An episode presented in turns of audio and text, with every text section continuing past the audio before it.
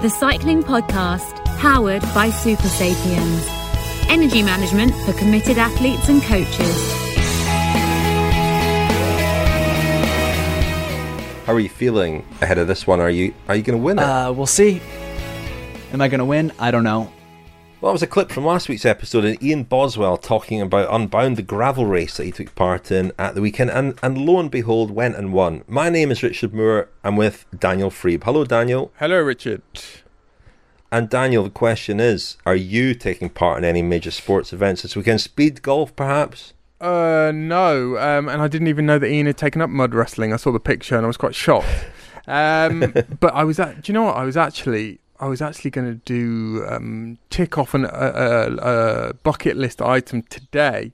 I was going. I think I mentioned this on the podcast before. There's this vertical kilometre in a place called Fully. I'm in Switzerland today, and mm. it's not far from here. And I was going to go and do it today, but um, it was another day, yet another day of COVID tests, um, and that has scuppered my plans. And the podcast, to be honest, is scuppering my plans as well. I'm sorry about that it feels very odd to be doing uh, the podcast with you and you not holding up a some kind of video camera filming us. Got used to that at the Giro. Daniel, you're doing a brilliant job of avoiding bike racing now, having having immersed yourself in it for four weeks because you were at Mont Ventoux yesterday, a day ahead of the Mont Ventoux race today. That was my first. You're in, Sw- first... You're in Switzerland now, avoiding the Tour of Switzerland. That's true. Actually, it was my fir- well, it is my first day um, not at a bike race for about a month, so I think I'm allowed well, I mean, with incredible poetry, as we as we talk, we understand that Superman Lopez is away on his own at, on Mont Ventoux with Carlos Verona and Enric Mas blocking behind him. Who knows what will uh, unfold there over the next 30, 40 minutes or so, but uh, maybe we'll bring you the race result uh, later in this episode. But there's uh, there's some poetry there because we are going to talk in this episode about the Movistar Series 2 on Netflix, aren't we, Daniel? Yes, we are very much looking forward to talking about it. And well, I think as we'll we'll explain later, I think we've both very much enjoyed watching it over the last couple of weeks. We have. Well, listen, let's do a quick news roundup before we get into the Dauphiné because you were at the Dauphiné, Daniel, and I, I feel a bit guilty because in last week's episode I called it a slightly decaffeinated affair with the absence of Pog and Rog. Um, that's kind of how it looked at the start of the week, but actually, really an interesting race in the end, um, and I think really interesting in, in the context of looking ahead to the Tour de France. But we'll get onto that um, a bit later on. News roundup. This is uh, obviously always very difficult for me. This is Lionel's job. Come back soon, Lionel. Um, but I'll do my best. I mean, one one of the headlines in the last week: Egan Bernal positive for COVID after the Giro d'Italia. Him and his girlfriend just before they were uh, about to return back to Colombia and a hero's welcome for him, having won the Giro, tested positive for COVID, so they are now in isolation in I imagine he got a few too many hugs and slaps on the back, and you know that can't be great for avoiding COVID. Winning the Giro d'Italia, if you want to avoid COVID, winning the Giro is probably not the best idea. Well, apparently he's asymptomatic, or sorry, mild symptoms, um, not seriously ill, but yeah, I mean, it, it, would be fascinating to know how and when he contracted it because uh, I understand there was a little bit of a party. Most teams didn't do parties, but I understand there was a little bit of a party with the, the Ineos Grenadiers at the hotel. Nothing too wild, but I wonder, I wonder uh, how and when he contracted that.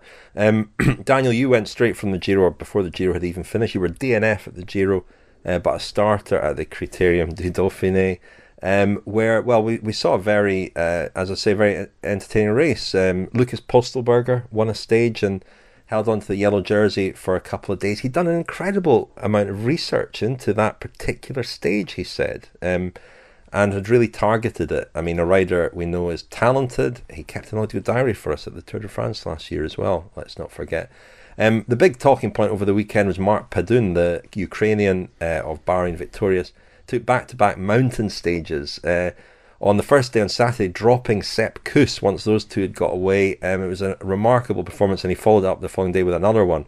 Um, it's raised a few eyebrows as well, his, his performances, and we'll maybe discuss that a little bit in the next part. Um, but the overall winner at the Dauphiné was Richie Porte, and um, you know that just underlines the strength of Ineos Grenadiers. They had Geraint Thomas and Tao Geoghegan Hart there, both in the top 10 as well, and uh, Thomas also on the podium.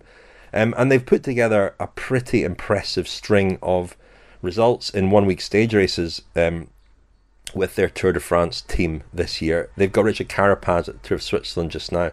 He will come into that Tour de France team, and it well, it raises all kinds of interesting possibilities for the tour, where we might see a very strong team Ineos up against very strong individuals. Um, Do you know the lineup, Rog Rich? and Pog? It's it's something I'm not really inquired about, and um, I, I'm assuming there's there's a lot of competition for places. I, I don't know if the likes of Siv, Pavel Sivakov are, are in the mix again, having he of course crashed out at the Giro, but. Um, there are probably 13 or 14 riders who, well, would certainly be good enough to ride for Ineos, Ineos Grenadiers during the tour. But do you know how many places are still up for grabs, or is it pretty much? I, I think there are, there, there are about 29 riders good enough. But, but um, I mean, Sivakov has returned to racing at the Tour of Switzerland, and that may well be with an eye to putting him in the Tour team. Getting the balance of that team right is going to be very difficult because, you know, they were talking about three nominally protected riders in Geoghegan Hart, Thomas, and Carapaz, but now you throw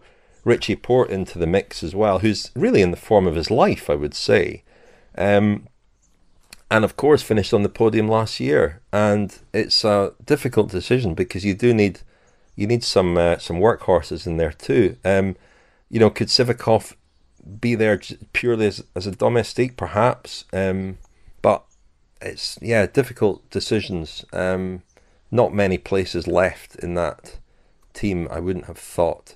Um, so yeah, Richie Porte, uh, winner of the Critérium du Dauphiné for the first time in his career, and we'll talk about the Dauphiné in the next part. Um, did you see the list? Did you see the list at the weekend of uh, one-day races? Or sorry, one-week stage races that Richie Porte has won. Um, haven't got the list in front of me, but uh, a palmarès as far as those races are concerned. So, lights of Catal- Catalonia, Paris Nice, Dauphiné, and so on and so on, which um, only Eddy Merckx uh, had emulate or had had won before him. Well, I mean, better than Eddy Merckx because Eddy Merckx never won the Tour Down Under. He never won on Walling- Willunga Hill, mate. He never won Paris Tour or the Tour Down Under, the two big things. I'm not Australian cycling fans. I'm not. I'm not being dismissive of Down Under, Down Under at all. But that is a race that Richie Porte has made his own. The Elfsteden Ronde. I hope I'm saying that correctly. Um, that was a that was an exciting race. Tim Merlier won ahead of Mark Cavendish, but only just. I mean, Merlier had a great lead out. Cavendish lost his lead out man, but finished very well indeed and looks in great shape. I would say maybe even better shape than he was in Turkey. Um, so, uh, and apparently discussions uh, are imminent or have been held with Lefevere, Patrick Lefevere, about whether he carries on next year with uh, Deceuninck, Quickstep, Mark Cavendish. Daniel's remaining tight-lipped on that well, well, we did. We had some concerns about the prospects of Peter Sagan and his entourage joining Deceuninck Quickstep and what that might mean for Mark Cavendish's future, because you know their relationship hasn't necessarily been the rosiest over the past two or three years, and um, well, that that potential obstacle is no longer a factor, is it? Because Sagan is definitely not going to Deceuninck. My goodness, what are you on a farm? Um, there are three. My friend in Switzerland, um, who's a winemaker, um, who has three geese, Zigzag and Zog. I don't know which one that was. It sounded like Zog to me. Um, Pog, definitely not Pog or Rog. Pog, Rog, and Zog, the geese. Uh, at the uh, Tour de Suisse Women, the first edition of this race, um, two stages. Uh, it looked great. It was it was some fantastic racing hopefully it grows and, and um, expands over more days and maybe goes into slightly hillier terrain. But stage one was won by Elise Chabbey um, of Switzerland. Uh, and Canyon SRAM, Marta Bastianelli won stage two, and the overall winner was Lizzie Deignan, who Chabbey had outsprinted at the end of stage one. Um, Chabbey, a fascinating uh, rider who came to the sport quite late and uh, is a qualified doctor as well, and went back to work in her local hospital um, during the COVID crisis in Switzerland last year. We're going to have an interview with her in this week's cycling podcast Femina, so listen out for that. Um, at the Dwars Door de Westhoek, uh, Lorena Wiebes outsprinted Jolien D'hoore. And uh, at Unbound, the gravel race in uh, in Kansas, in the US, which I think is in Texas. Daniel, no, it's not.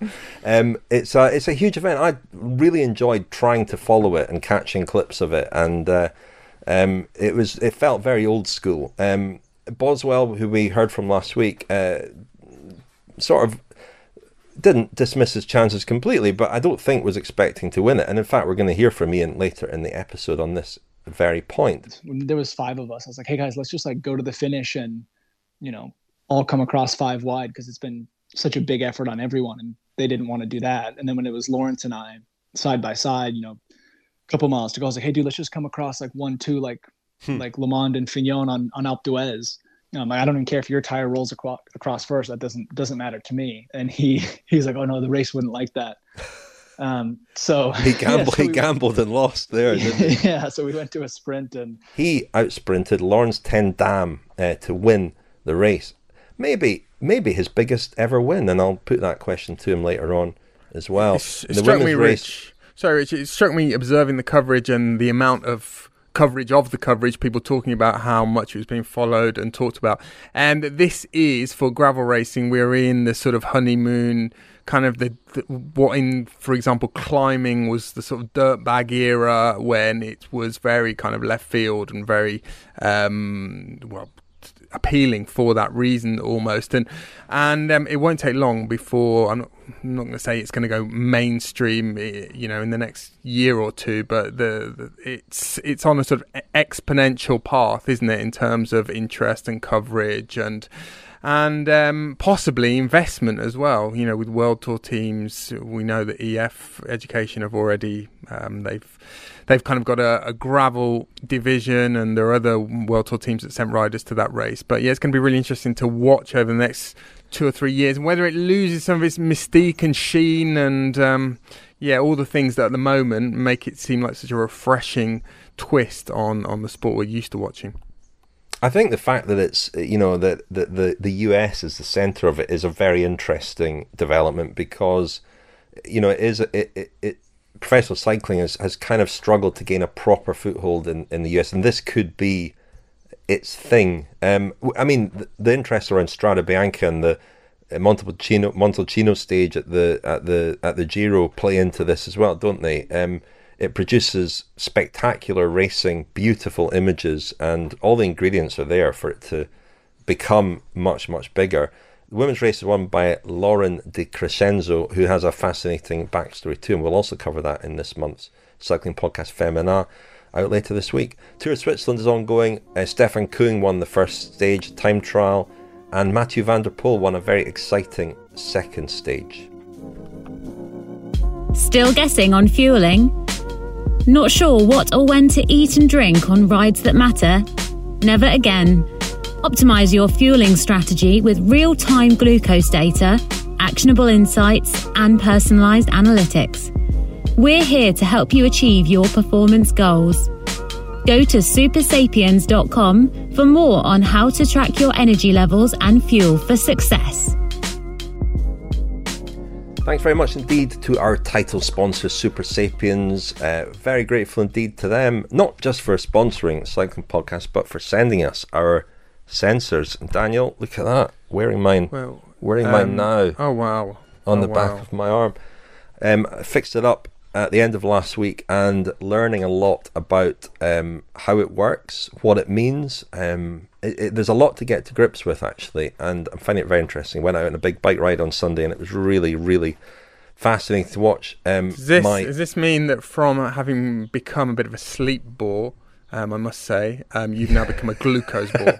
no, oh, brilliant! No, not yet. Give it time. Um, what what is Supersapiens? Well, it's a continuous glucose monitoring system that helps you make the right fueling choices. Over time, the user can learn how best to manage their energy resources. It takes the guesswork out of when and what to eat. I think over time is the key thing there. There is a lot to get to grips with, and I'm only just beginning to understand what it all means. Um, how it, works is that the Abbott Libre Sense Glucose Sport Biosensor sits the back of the upper arm like this. A thin filament is inserted just under the skin to accurately measure glucose levels. You don't feel a thing when you put it on, or indeed when you're wearing it. And you wear it for 14 days, um, and in that time, uh, a lot of data is collected on the app. Uh, there are some teams using it already Jumbo Visma, Ineos, Canyon SRAM. Go to supersapiens.com for more information. Some news concerning Supersapiens this week. Um, even if they weren't named by name. But the UCI uh, published some new rules, and they their use is disallowed in competition. That isn't actually a new um, thing. That was has always been the case. Um, so it's status quo really. They're allowed in training, um, but the UCI rule says devices which monitor uh, physiological data, including metabolic values, such as but not limited to glucose or lactate, are not authorized in competition. I'm sure we will return to this at some point, but uh, thankfully, I'm still allowed in training. So um, I've not got any major competitions coming up, so I'll keep mine on and learn all You've about few- it. You've got at least one major meal um, upcoming, so you know it's important Yeah. to have it on for that reason, isn't it? Oh, Yeah. certainly, always, always. Um, but ah, I I hadn't realised I was such a sleep bore. But there you go, you learn something new every day. Uh, Uh, the Dauphiné, well, Daniel. Yes, Richard. Let's move on. To yeah, you you were there obviously last week. I didn't in my news roundup. Typically, I always leave something out. In fact, somebody joked at the weekend when we got the news about Ian Boswell's win that it, would be the first ever accurate race report on the cycling podcast. But I'm not sure we'll get him to run through all ten hours of, of the of the race. But I, I didn't. I neglected to mention a couple of the stage winners.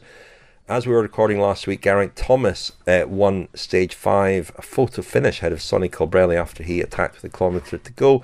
Alejandro Valverde won the next day uh, for Movistar before Padun's double at the weekend. Um, again, we might return to Valverde a bit later on when we talk about the Movistar series. But uh, Daniel, what did you make of the race? Um, it perhaps wasn't the dress rehearsal for the tour that it's been in the past, given that you know arguably the two favourites for the tour were missing. Um, but we we learned a lot, I think, didn't we, about the strength of Ineos Grenadiers and their willingness to shuffle their cards. Yeah, I think it was a really exciting race for well the the same reasons that I kind of droned on about the Giro for the Giro not being as exciting as I would have liked. That um, there was a real fight between the break and the peloton every day, which was good. There was really strong riders in the breaks every day, um, going hard for stage wins. And um, that made it pretty exciting. I, I expected a little bit more chaos on the last day, a little bit more of an onslaught, probably from Movistar, um, based on what shown us in the, the days leading up to that. But you know, there were, there were a few sort of mouth-watering takeaways in view of the Tour de France. Ineos, um, you know, it, it is really it's intriguing. It's going to be intriguing to see how they use their resources um, during the tour. And Richie, I mean, Richie Porte is kind of vis-a-vis any sort of leadership role or or responsibility um, for the Tour de France. It's a bit of a sort of the floor is lava scenario. He just does not want it. Um, and he's quite adamant about that. I mean, I spoke to him a couple of times at the Dauphiné about that, and he's um, he's very much at, at ease and comfortable with what he's achieved now as an individual, and also he's very comfortable with not having the pressure of being the leader. But you know, it's difficult to get around the fact that physiologically he's still and has always been in the top three or four riders I think in the world. Um, that's you know putting it all together for three weeks is a different thing, but um, when he's on form and he's feeling good and also sort of mentally, um, he's very very difficult to beat, isn't he? Well, the sad and unfortunate fact for Richie Porte is that he's kind of found the secret recipe at the end of his career. It's precisely that um, absence of, of pressure that is allowing him to produce these performances. Because it was the same at the Tour last year. Okay, he finished third overall, but I was struck at the Tour last year by how relaxed he seemed because he was already preparing for the next and final phase of his career. He was already, he'd, he'd given up already psychologically on being the leader. It was it was his last hurrah, and and and that seemed somehow to just remove all that pressure from him. And I think you saw that at the weekend as well in his decision making. Um, twice, in particular, on the big stage, finishing at La Plagne on Saturday, um, when he went away and Enric Mas just stuck to his wheel. There was no sort of skittishness. There was no looking around. There were no histrionics from Richie Porte. He just he knew exactly what he had to do, and he just time trialed the last few kilometres of the, of the climb. And then again on Sunday, when there was a there was a situation there that was ripe for um, a, a sort of panic attack when Geraint Thomas crashed, and all of a sudden Laporte was a bit of a sitting duck because he was surrounded by riders who could have taken the general classification off him, and he still had a a nasty little finish. I mean, it wasn't it wasn't steep uphill, but it was a sort of false flat for four or five kilometers, and he was going to face attacks there, and he did face attacks. And again, he ignored the ones that were insignificant. So, example for example, Ben O'Connor. Um, and he went after the Astana riders, notably, and with unerring sort of um, well lack of hesitation. And again, that that to me betrayed a sort of serenity, uh, a clear sightedness that we possibly, I don't know if Richie would agree, but possibly not seen in the past. No, absolutely. Um, I mean, you know, they, they have built uh, an incredible sequence of results in, in one week stage races. That that that Tour de France team, it's a very it's a very different um, sort of strategy that team will have to go to the tour and try and execute because they don't have an obvious, you know, out and out um, leader, but they do have some interesting options. I mean, Geraint Thomas is obviously going going well, and these time trials will suit him. Carapaz has been uh, training back home, has returned. We'll see how he goes in Switzerland this week, but I think he'll be good at the tour and just a, a completely different kind of rider. Tao Geoghegan Hart is still coming back really from his crash at Paris, but seems to be getting stronger. Look, looked pretty good on that stage that um, Valverde won and was second that day.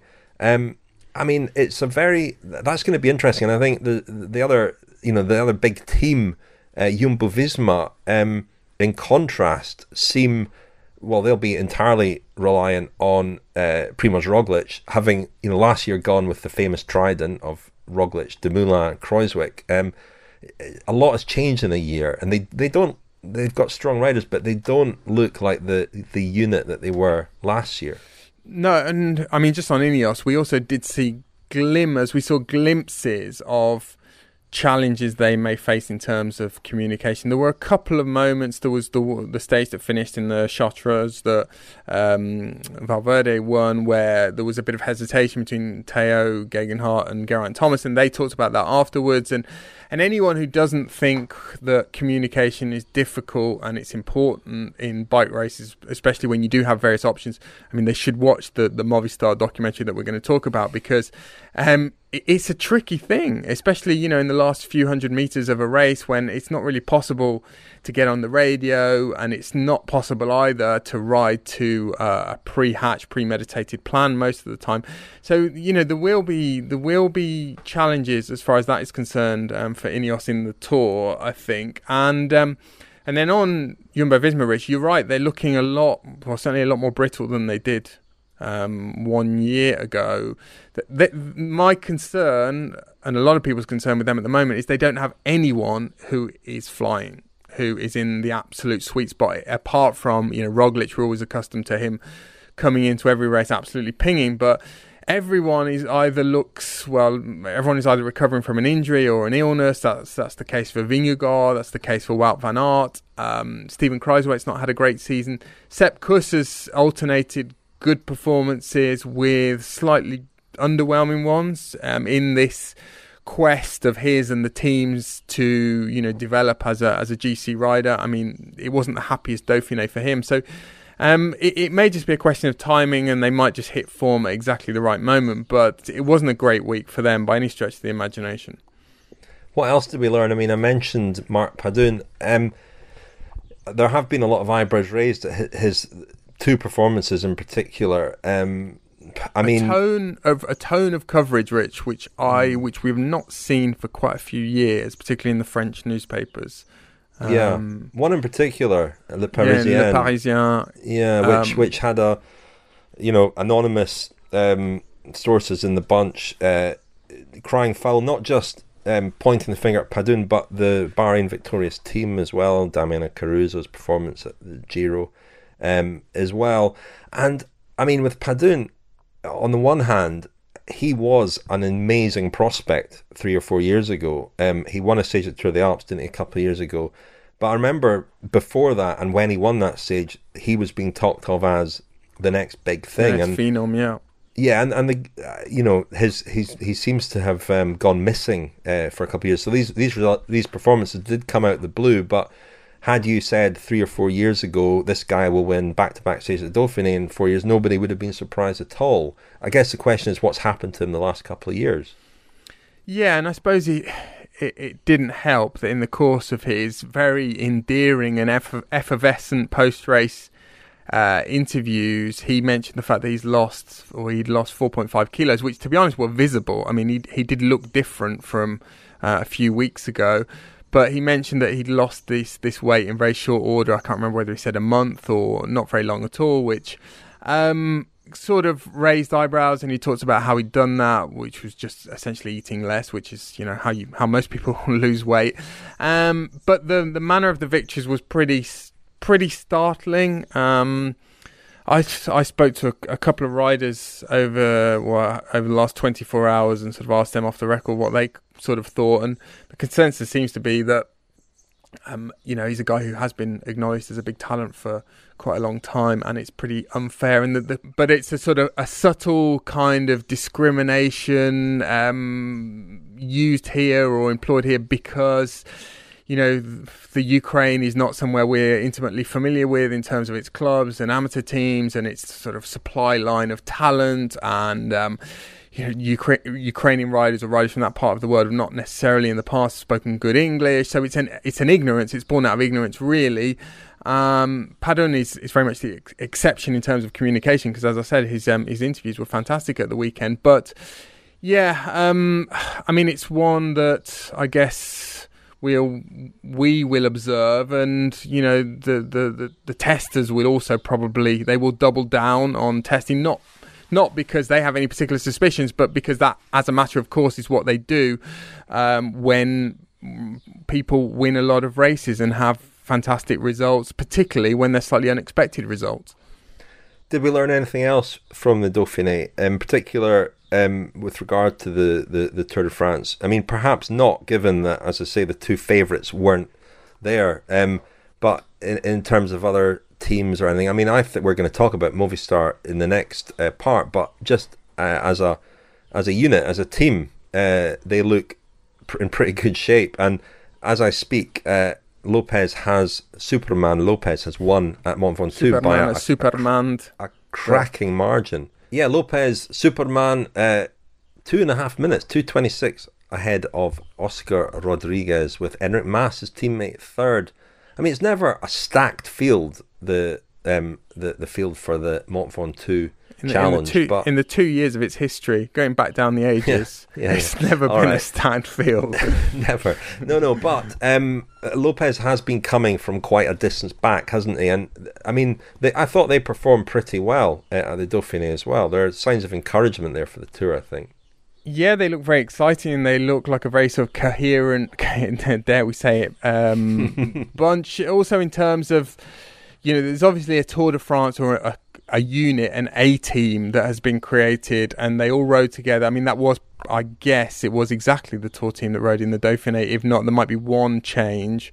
Um, but that was not the case of Ineos, not the case of Jumbo Visma. So um, they're all Spanish speakers and seem to be communicating pretty well on the road, seem to have different personalities. I spoke to Carlos Verona, one of the domestiques in the team, um, at the weekend. He talks about how um, Valverde, Mas, and, and Lopez are all very different. Mas is quite serious. Lopez uh, is apparently quite a character on the bus, but they all seem at the moment to be complementing each other. Which um, there, there yeah, will be at least one change to the team. There'll be a, an additional rider because there are only seven at the Dauphiné, of course, of course. Chute, uh, chute à l'arrière du peloton, cycling podcast team car at the back of the pack, please. That's uh, PK, the voice of Radio Tour at the Tour de France, interrupting this week's episode to remind me to tell you that it is sponsored by Beer 52.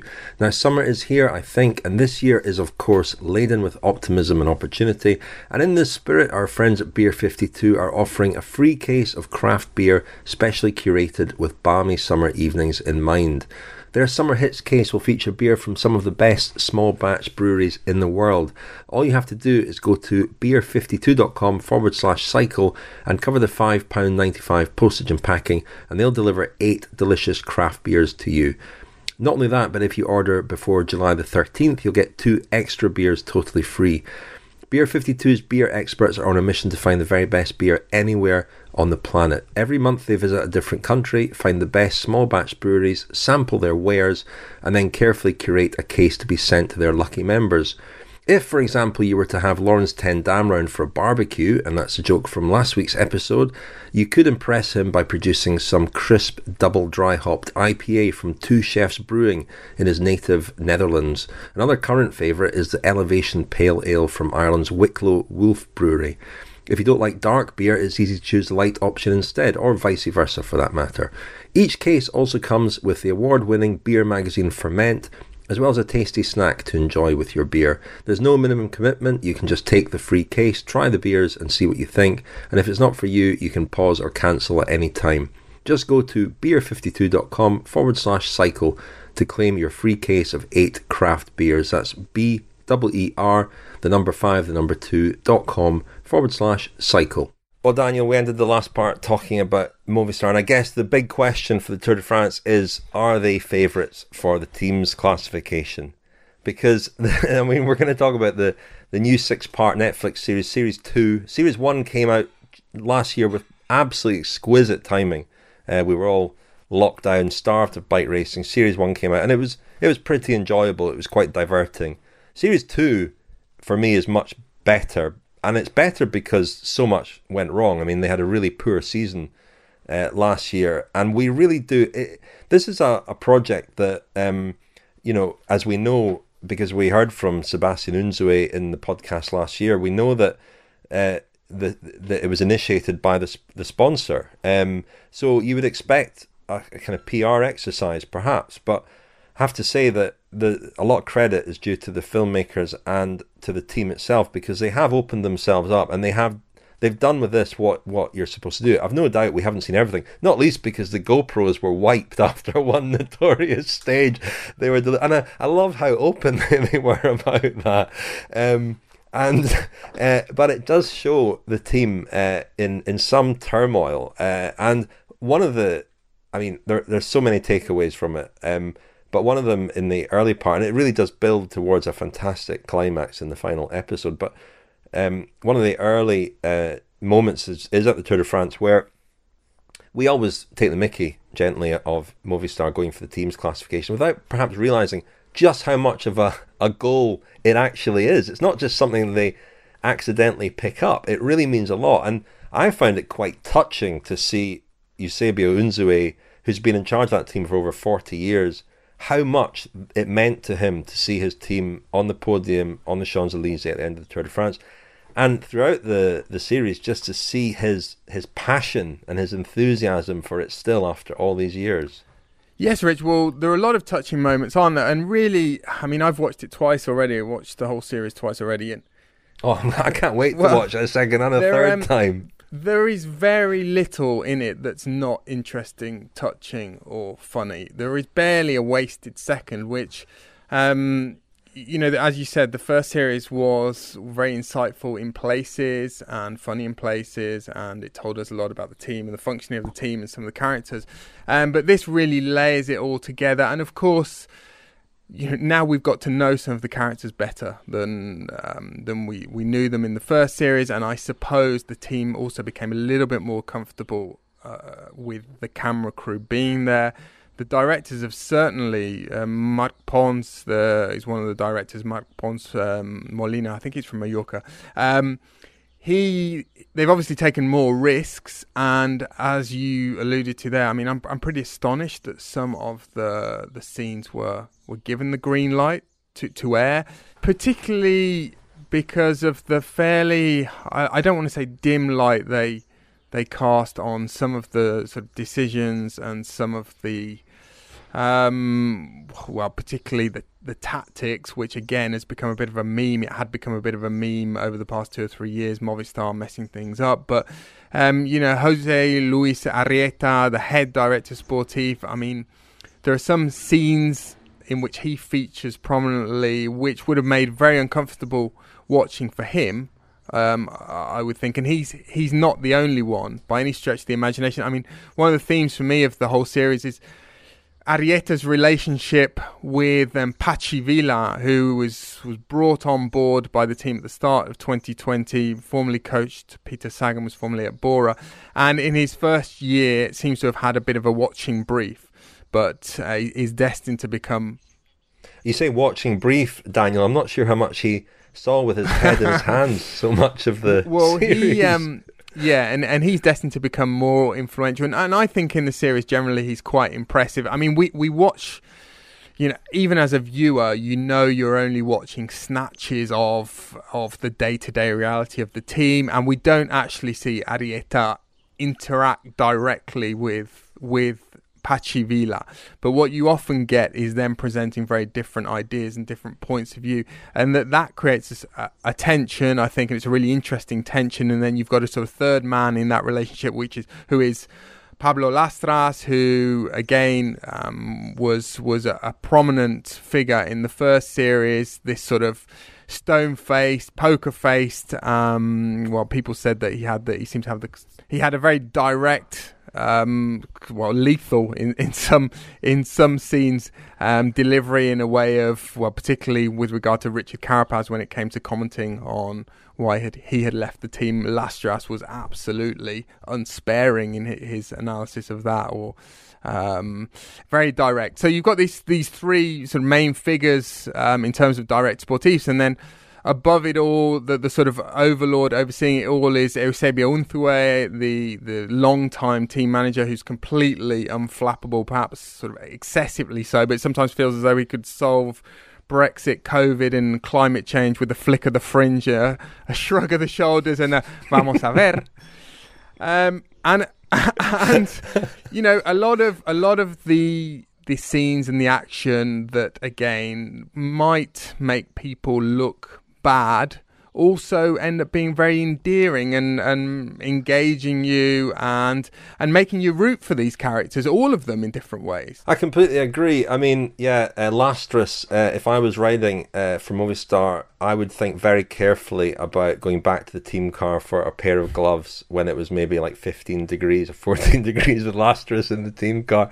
We haven't even talked we'll about Max Sciandri yet, but um, well, yeah, we'll get on to, to that. I mean, I've seen some criticism of the team on our own Facebook group as well, actually. Um, I, I think perhaps this does relate to the Giro, where they did have a young team, and there's, uh, you know, we get a fantastic view of the decision making behind the, the day that Rubio was away with Thomas De Gendt, and, and we can see that he was told to sit on De Gendt and not give him a, a spell. And De um, made it his mission to stop him winning the stage. Filippo Ganna went on and on the stage. It was really fascinating to see that from the team car and see the decision making that was going into that. Um, I think it's it's very easy to be critical, but I also think that it's uh, I, I, I think that there'll be moments like that in any underperforming team, as Movistar were. I mean, these are fallible humans.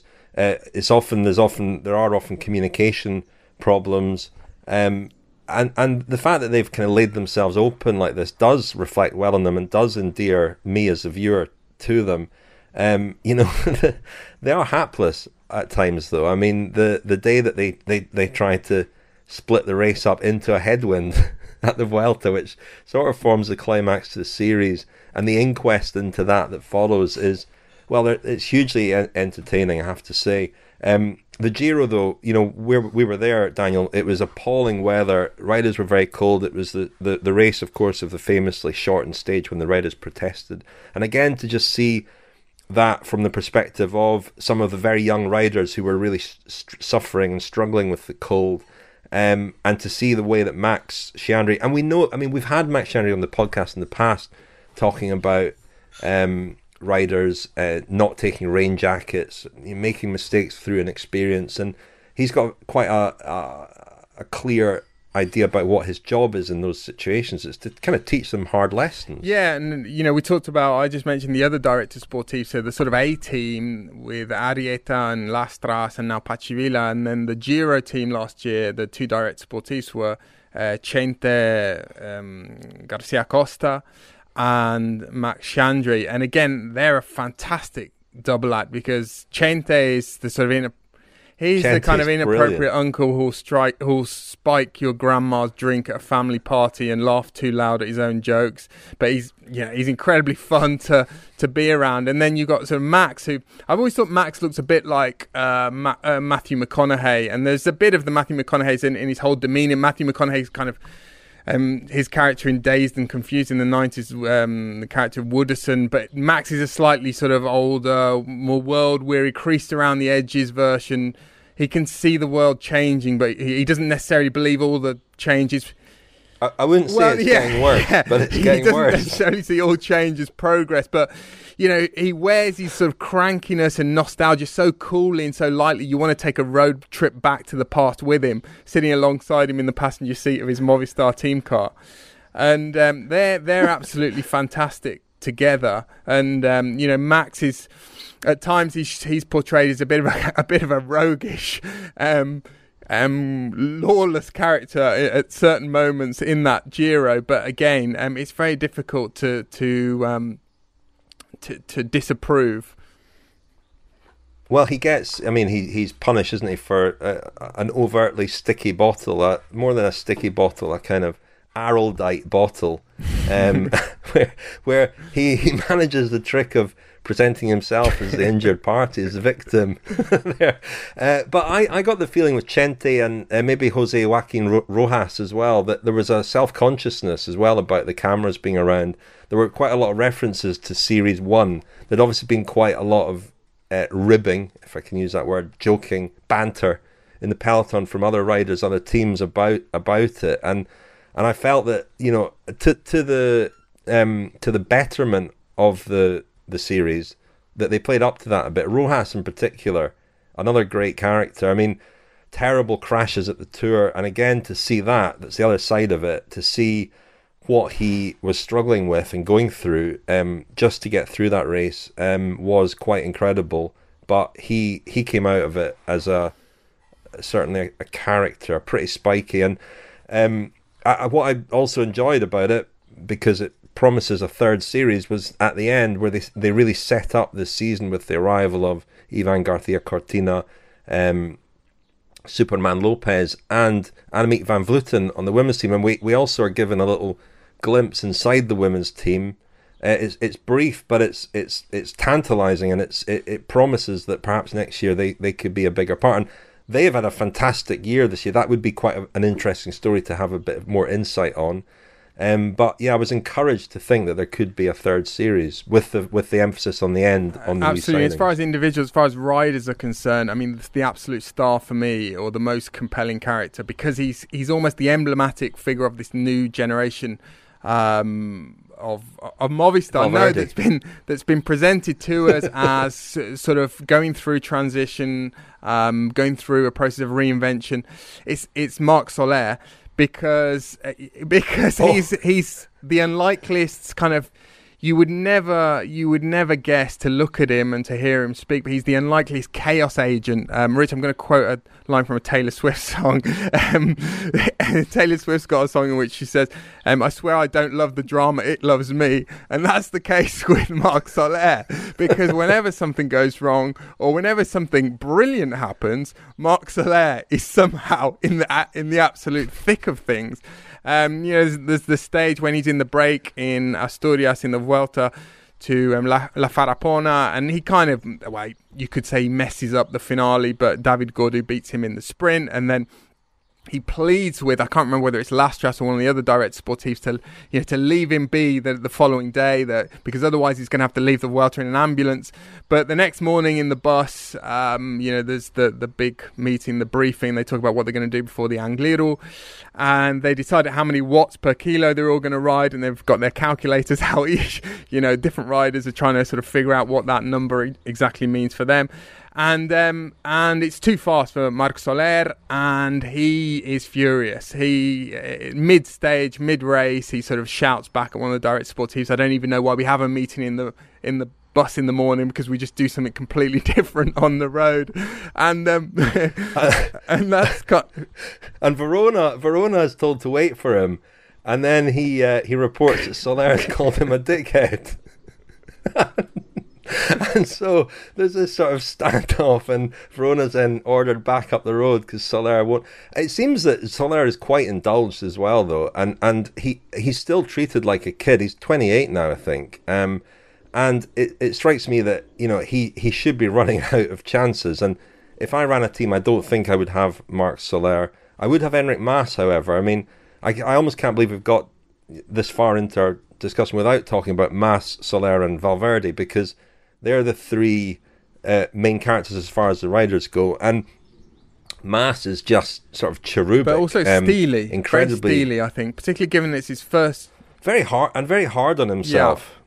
Very hard on himself. Um, constantly kind of reproaching himself for having made mistakes and feeling like he's let people down and, and so on. And, and he's very um, just kind of unassuming. Valverde is what's remarkable about him at the age of 40 is that he's he's also still kind of holding his hands up and saying he's made mistakes and he got things wrong but at the same time he is you know he sits in that front seat of the bus which i think has a different upholstery to all the other seats as a kind of pale leather and it's like a it's like his throne. I mean you cannot imagine him ever uh, being dislodged from that seat. I mean he'll retire as a rider but still sit there and call the shots. And there's one scene towards the end where um, Unzue gets on the bus and he gets a bit of a dressing down from Valverde, you know, um, and and Valverde is such a such a linchpin in that team, and, and you know, when it was it's telling that when he had a really bad season, the whole team had a bad season. Yes, Rich, and on Valverde again, there are just these little sort of vignettes, these just you know a few seconds of um, you know a dialogue with Mas, for example, after the the time trial at the Tour de France, where Pogacar's just blown up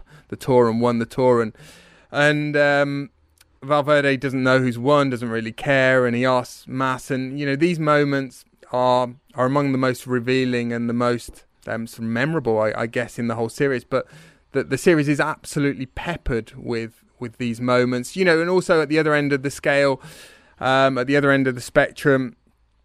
Someone like Albert uh, Torres, the sort of veteran track rider who has um, who's riding, I think, his first Grand Tour in the Giro. And this brought to mind something I said a couple of weeks ago in our press conference in the Giro. Often we're quite matter of fact about you know, breaks that fail or performances that don't result in victory or success. And Torres, in this stage of the Giro, I think it was a stage in Friuli or somewhere up in the northeast, um, he didn't win. Um, and but he, he was incredibly emotional afterwards, and you would never, you know, if we'd been there, if we as journalists there, it was something we would never have, have guessed or never even have been particularly curious about or interested in. You know, he probably finished sixth or seventh on the stage, um, but again, it, it, very telling about the reality of of life as a professional at both ends, at the, at the very top, and as a sort of uh, a journeyman pro in the sort of second or third string for a world tour team.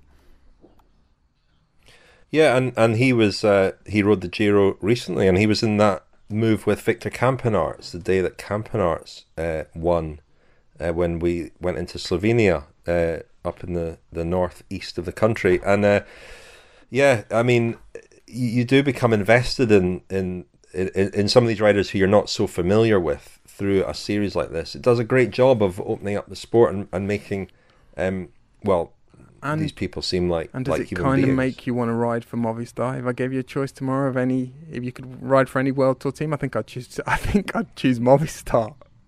Yeah, I think would I would. yeah, yeah. Uh, who would be who? Who would, would you like want to, in the team car? Max and yeah, well, I, I, would just I would like to be there on one occasion on one day for a, a classic Marc Soler or 48 hours of 24 hours of Marc Soler imploding, and then the following day of Marc Soler absolute brilliance.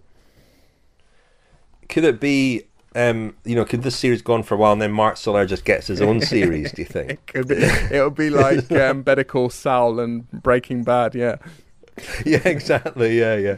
Uh, oh well, I, I recommend it. I mean, I, my one question about it, it's not a criticism, but my one question I have is, I don't know what, to what extent um, it would appeal to non-cycling fans. I'm not sure how good a job it does at really explaining the sport. That to me is is a strength because there isn't, as you get in quite a lot of these things, uh, too much over explaining or contextualizing. Um, but I know the context well, and people who follow cycling closely will know the context well. And I wonder if there's enough there for non-cycling fans to really comprehend. That's very true. That is very true, on. and it's something that when I watch, for example, Amazon Prime's mm, All or Nothing series, sometimes it can be a bit tedious and formulaic. The the efforts they go to, the lengths they go to to you know create a context create a backdrop go to the you know the, the, players houses and talk about you know where they've been in their career who they are where they come from what their families are like and it, it does become very formulaic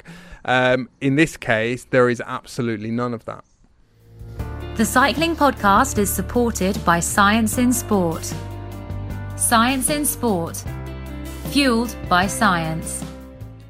Thanks very much indeed to Science in Sport, our long-time sponsor. If you want 25% off all your Science in Sport products, maybe some some of the new tiramisu gels uh, that they're doing, um, then go to scienceinsport.com and at the checkout enter the code SISCP25, SISCP25. Um, now, a guest presenter on the podcast last week, as he as he is from time to time, and we hope um, more so in the future. Ian Boswell, former professional rider with Team Sky and Katusha Alpecin, retired at the end of 2019, and um, among other things, is doing some gravel racing. Um, and you know, when he spoke about it last week, he did. He, I think he was unsure of what his prospects were in Unbound, which is America's biggest gravel race, 200 miles, 10 and a half hours of racing um, I remember watching the the Rapha film uh, on it last year with Lachlan Morton. Maybe Taylor Phinney was riding as well, and someone else. I can't remember, but it was it was it was great. And I'd love to see, having spoken about the Movistar series, I'd love to see more film or TV coverage of Unbound, as it's now known. Um, just spectacular. Uh, it was kind of uh, an old school cycling experience following the race at the weekend for me. I didn't, I couldn't get coverage of it. Um, so uh, watching as the race unfolded, hearing that um, Laurens ten Dam and and uh, Ian Boswell coming to finish together, and then hearing that Ian had won, well, an amazing performance from him, really. And uh, I caught up with him earlier. How's it going, Richard? Hey, Ian, how are you? Yeah, I'm doing well, thanks. How's uh, everything over in France? Great, great. No, I should have I should have begun by saying congratulations. Oh well, thank you. Yeah, I it was. Uh, Incredible. Incredible. surprised. Well, yeah. yeah. I mean, I, li- I listened back to the, the, the little conversation we had about it last week, and it was interesting. You didn't dismiss the idea of winning, but you sort of, um, you know, you you you uh, you were you were cautious in in saying that you'd see because I guess you just didn't know, did you, what would happen? I mean, you were going into the unknown a little bit. Yeah, definitely. I mean, just uh, I mean, especially when you look at the the field of riders who who were there in attendance. You know, when you think about you know Matteo Jorgenson just coming off the the Giro and Quinn Simmons and Kiel Reijnen, and you know then there's the whole host of of gravel contenders. You know, Tendam Dam mm. and Stetina and Strickland. Um, you know, I just didn't yeah didn't really anticipate you know you know being in a in a final sprint against Laurens ten Dam in a in a gravel race in Kansas, but yeah. Um, I guess just a lot of things kind of fell fell my direction with you know not having any mechanicals and no real no real issues and just kind of mm. you know fueling and preparing right. It all just seemed to mm kind of go right, which uh, very seldom happens in a bike race. Yeah, more often than not, you don't win. Well, I spent I'm, a lot of my life not winning. You know, I, I, tried to follow it as best I, I could um, without being able to to watch uh, you know pictures, and I was sort of following it on social media. It felt it felt very. It was kind of exciting following it like that because you were just getting snippets of information and you know, it was like reports from the front line sort of thing, and and and you know, mainly with uh, most of the reports are things have happened, think bad things have happened to people, and they've been eliminated or dropped or you know whatever, and and slowly that front group is just um, is just reduced and reduced and reduced, and um, and I guess. Uh, I mean, somebody somebody posted us say it would be the first time we've ever had an accurate uh, race report on the cycling podcast. But I mean, maybe without without you know, going into too much detail about the 10 and a half hours that you're out there, you know, w- was that pretty much what happened? Was it a race that was, that you were able to kind of um, ride from the front, as it were, and and and and, and gradually and, and just find yourself there in the end because others were were eliminated or dropped. Yeah, I mean, it very much is a, a race of, of elimination. You know, I wouldn't say that I necessarily raced from the front early on, just because you know it was my first time back in in a big peloton like that, and especially on on surfaces that are you know far more unknown than than pavement. Um, so I hung back quite a bit, especially once we entered the first couple like unmaintained road sections. You know, prior to that, we're on kind of bigger, more or less straight gravel roads, and I felt plenty comfortable, you know, moving around the peloton in in that circumstance. But once we hit the the rougher roads, you know, you're also more susceptible to to punctures and you know, and it's equally happens in gravel racing as it does in road racing, you know, when there's these sections, you know, if you think about like, you know, I think back to the 2018 tour when we did the the Roubaix stage and there's, you know, the cobble stage, mm. people panic so much before and during these sections and fail to just kind of take a step back and and relax and realize that hey, especially in a 200 mile race, like if you come out of that section 30 seconds behind, you're probably still going to catch on. And people were, you know, taking what I would say unnecessary risks in trying to, you know, be at the front or you know make that split and then you know crashing or puncturing. And you know, I was very conservative through those sections, just realizing, you know, how long we had to go and that a, a flat tire at, at, that point in the race can can really derail you. Um, but you know, it just it it also got way more reduced earlier than I thought. You know, I anticipated rolling into that first aid station with you know 50 or 100 riders and turns out it was less than 15 mm. um, and from there it just kept kind of getting smaller and smaller. And then eventually you know it was down to to the five of us. And that was when i think for me the race really got fun was because we had you know all riders that i knew fairly well. I knew they all were going to ride and, and race with you know kind of honor and dignity. And no one was pulling any tactics or they're trying to sit on. You know everyone rolled through the whole time but it, it's also so different than a road race because there was like a hundred mile stretch where we almost saw no one. And you do just almost feel like you're on a on a group ride with a couple of your friends just trying to go as fast as you can. You know mm. like there was sections where for 20 or 30 minutes we saw absolutely no people no cars no lead car no follow car. And you know it wasn't really apparent until really laurens and i hit the the final stretch in the final sprint that you're like oh we're going back to where we started and like this is a race because for so long you're just out there rolling through with with five riders um, and almost disconnected from what's actually happening and, you know they're at this this race which i've learned now is has an incredible amount of, of media attention.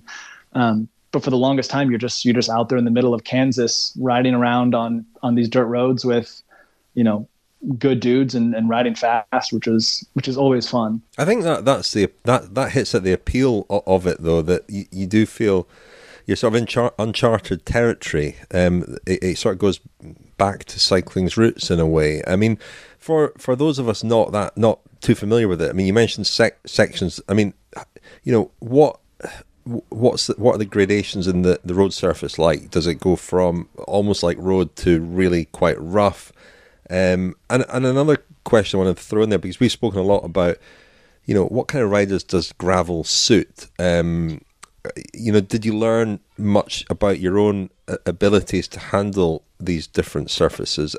And also, I guess the length. You know, the length made it unusual too. I mean, did you also learn um, maybe new things about your your powers of endurance there? Yeah, I mean, I think when it comes to the surfaces, you know, it really is like you know, I just came out with this new kit with Specialized, and it's called Surface Studies, and you know, it's so, you know, it's so relevant to you know to gravel racing because they're constantly changing. You're constantly evaluating what is beneath you, and you when you think you're on a road, you know, in, in a typical road race, more or less the surface stays the same. You know, sometimes you have a maybe a cobblestone section, or you know, the the road surface changes, but how you ride those surfaces largely stays the same, and how you corner and how you kind of you know navigate you know, a roundabout is more or less the same in, you know, France as it is in Spain. But, you know, the roads were constantly changing with every with every mile. You know, the the main roads tend to be, you know, fairly, you know, I don't want to say smooth, but you know, there's kind of two paths, you know, where cars have kind of cleared the the larger stones off the side. But then the the unmaintained sections, which there was probably a total of maybe 20, 20 miles of like roads that were, you know, would have been maybe mountain biking back in the 90s you know where it's you know it's rocky it's rough you know something like a, a jeep track. Um, you know there's river crossings and that's where the the desire and the need to like really take a line that you find is best for you. And that's where you know you're most susceptible to to puncturing or dropping a chain and you know making those mechanical errors. Um, and, you know those were definitely the areas of which I was the most exposed because you know I'm I'm less familiar with with those surfaces and and riding those roads at speed.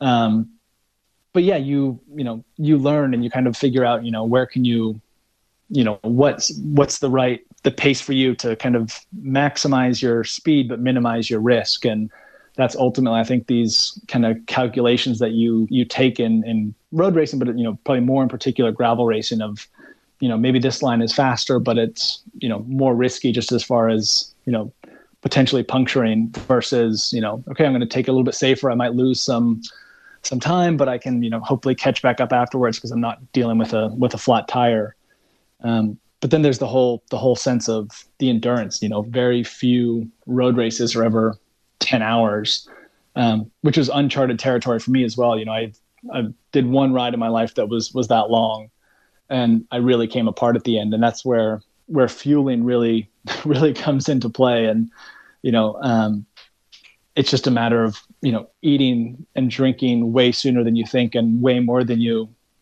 think you need because you know it it really does you know in the last couple hours you know if you haven't if you haven't fueled properly it can uh, it can come back and bite you which you know thankfully I was fairly diligent about making sure just to constantly be be eating and drinking and you know that's uh, in an event like that is probably the most important thing more so than even the you know the training and preparation is clearly important but just on, on the day being mm. able to you know process and digest that much food is is so important. I think I burnt close to, to 10,000 calories, um, which is just an enormous amount of energy burnt. Did did Laurens ten Dam pay? Do you think for not having a barbecue uh, a few nights before the race? I don't know. I, maybe I told you the other day, but yeah, I, I cooked him a Thai green curry yeah, yeah. Maybe that maybe that was his undoing was, no, was not having a, a barbecue. Un, un, undone it, unbound. Yeah. Um, yeah. When when you know the two of you came to the the, the, the finish and it there were there were you know I was able to watch footage of that, and um, it was all kind of gloriously rudimentary at, at the finish. Um, you know, when you you let it out, when you went to sprint, you know, did you know how you were going to respond? Because I guess I guess it had been a grind for ten and a half hours, and then you got to produce the sprint at the end. Um, were you confident, or or how how did you think that was going to play out? I was not confident. Um, I've never I've never won a sprint, even whether it's you know a downline sprint on a local group ride. You know, I'm very seldom competitive in, in sprints. For, but, fortunately, Laurens ten Dam might be able to say the same. I don't know. yeah, I, I, came to the finish with the right with the right guy. um, but yeah, I mean, I, and I think sprinting after 10 and a half hours is, is much different than than sprinting, you know, after two hours or after an hour and a half.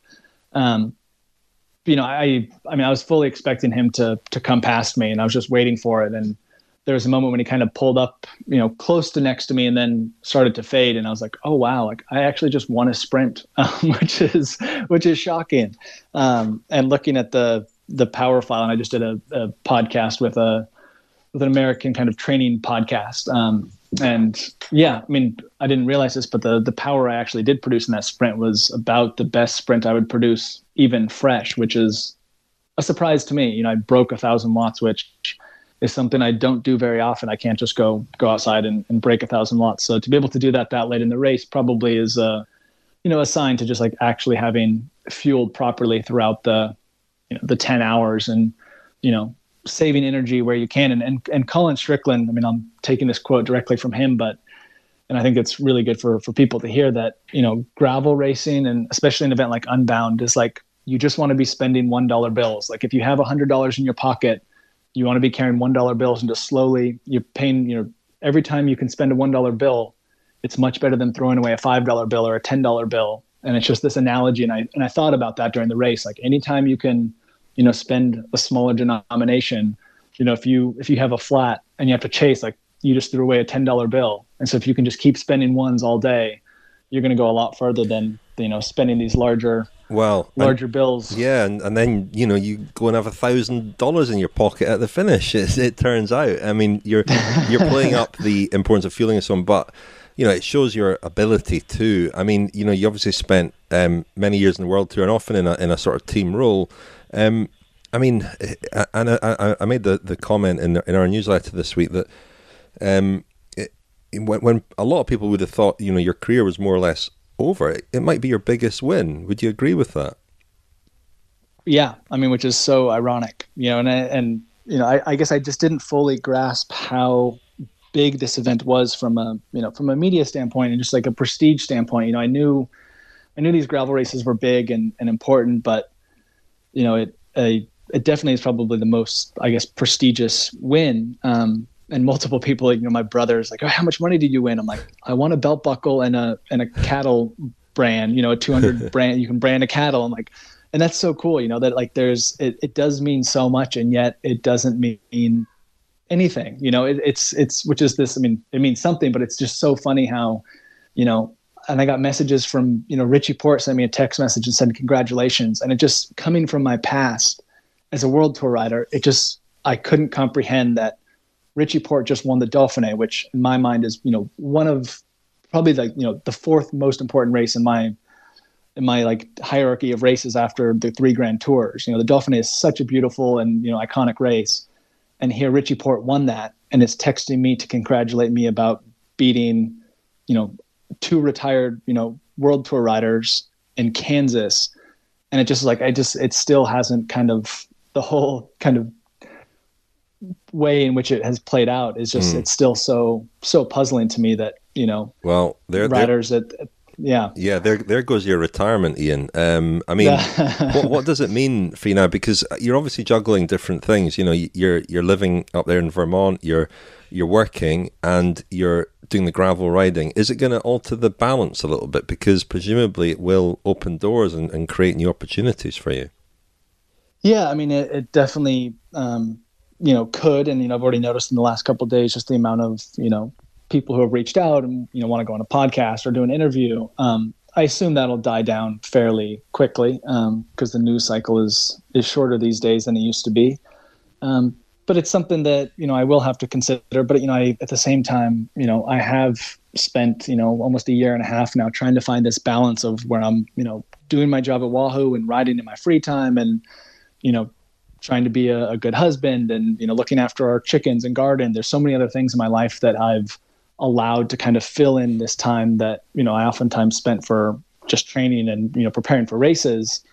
Um, I don't know. It's, it's a good question. something I've, you know, haven't really thought about yet, but at the same time, you know, clearly what I have been doing is, is working. So I don't really, don't necessarily find a need to, to change it, but it's probably still too early to, make any definitive comment on that um, because you know I've I've been and lived that pro athlete life and you know I admire it and I respect you know people who who do that but you know it's been it's been a journey to get to where I am now and you know I I guess I question going back to that is it almost a step in not in the wrong direction but is it is it a step back rather than a than a step forward what I mean, what's immediately next? What in terms of your, your schedule of races? What what's your next uh, outing on the gravel? Yeah, I'm actually heading over to Kenya in ten days for there's a, a new gravel stage race in in the Masai Mara called the Migration Race. So I'm heading over there um, with Laurens ten Dam, who's also going to be attending, and Thomas Dekker. Um, and it's you know I'm incredibly excited to to go ride in in Kenya and just see you know another country in a place that I otherwise probably would never have the opportunity to go to and to be able to ride a bike.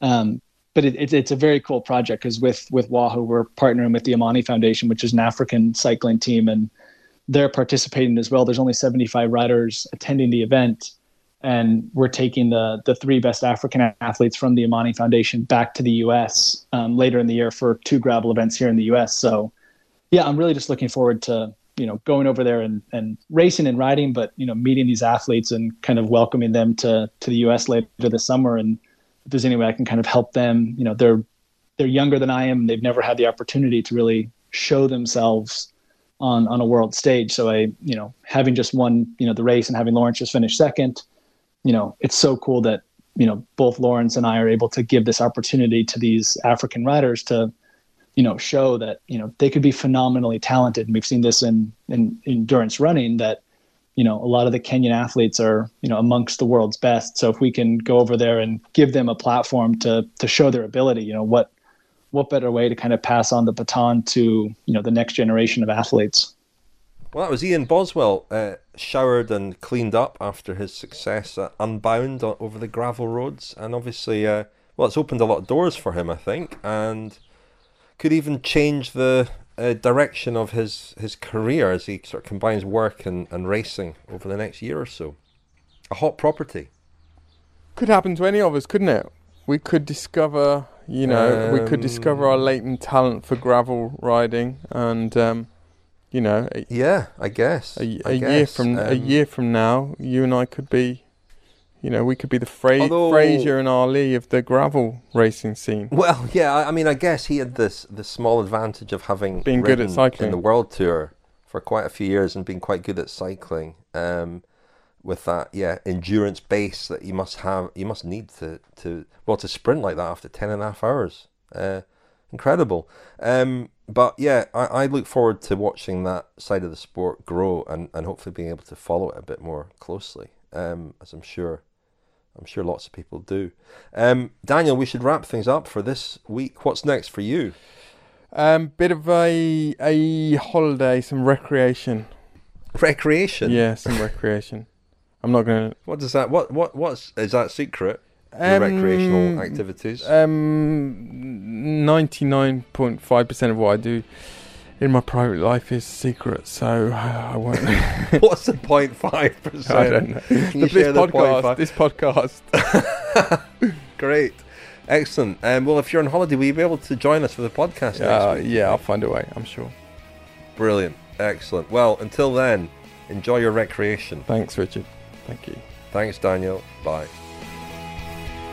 To become a friend of the podcast or to sign up for our weekly newsletter go to thecyclingpodcast.com. Our theme music is by Glass Pair, and this episode was produced by Adam Bowie.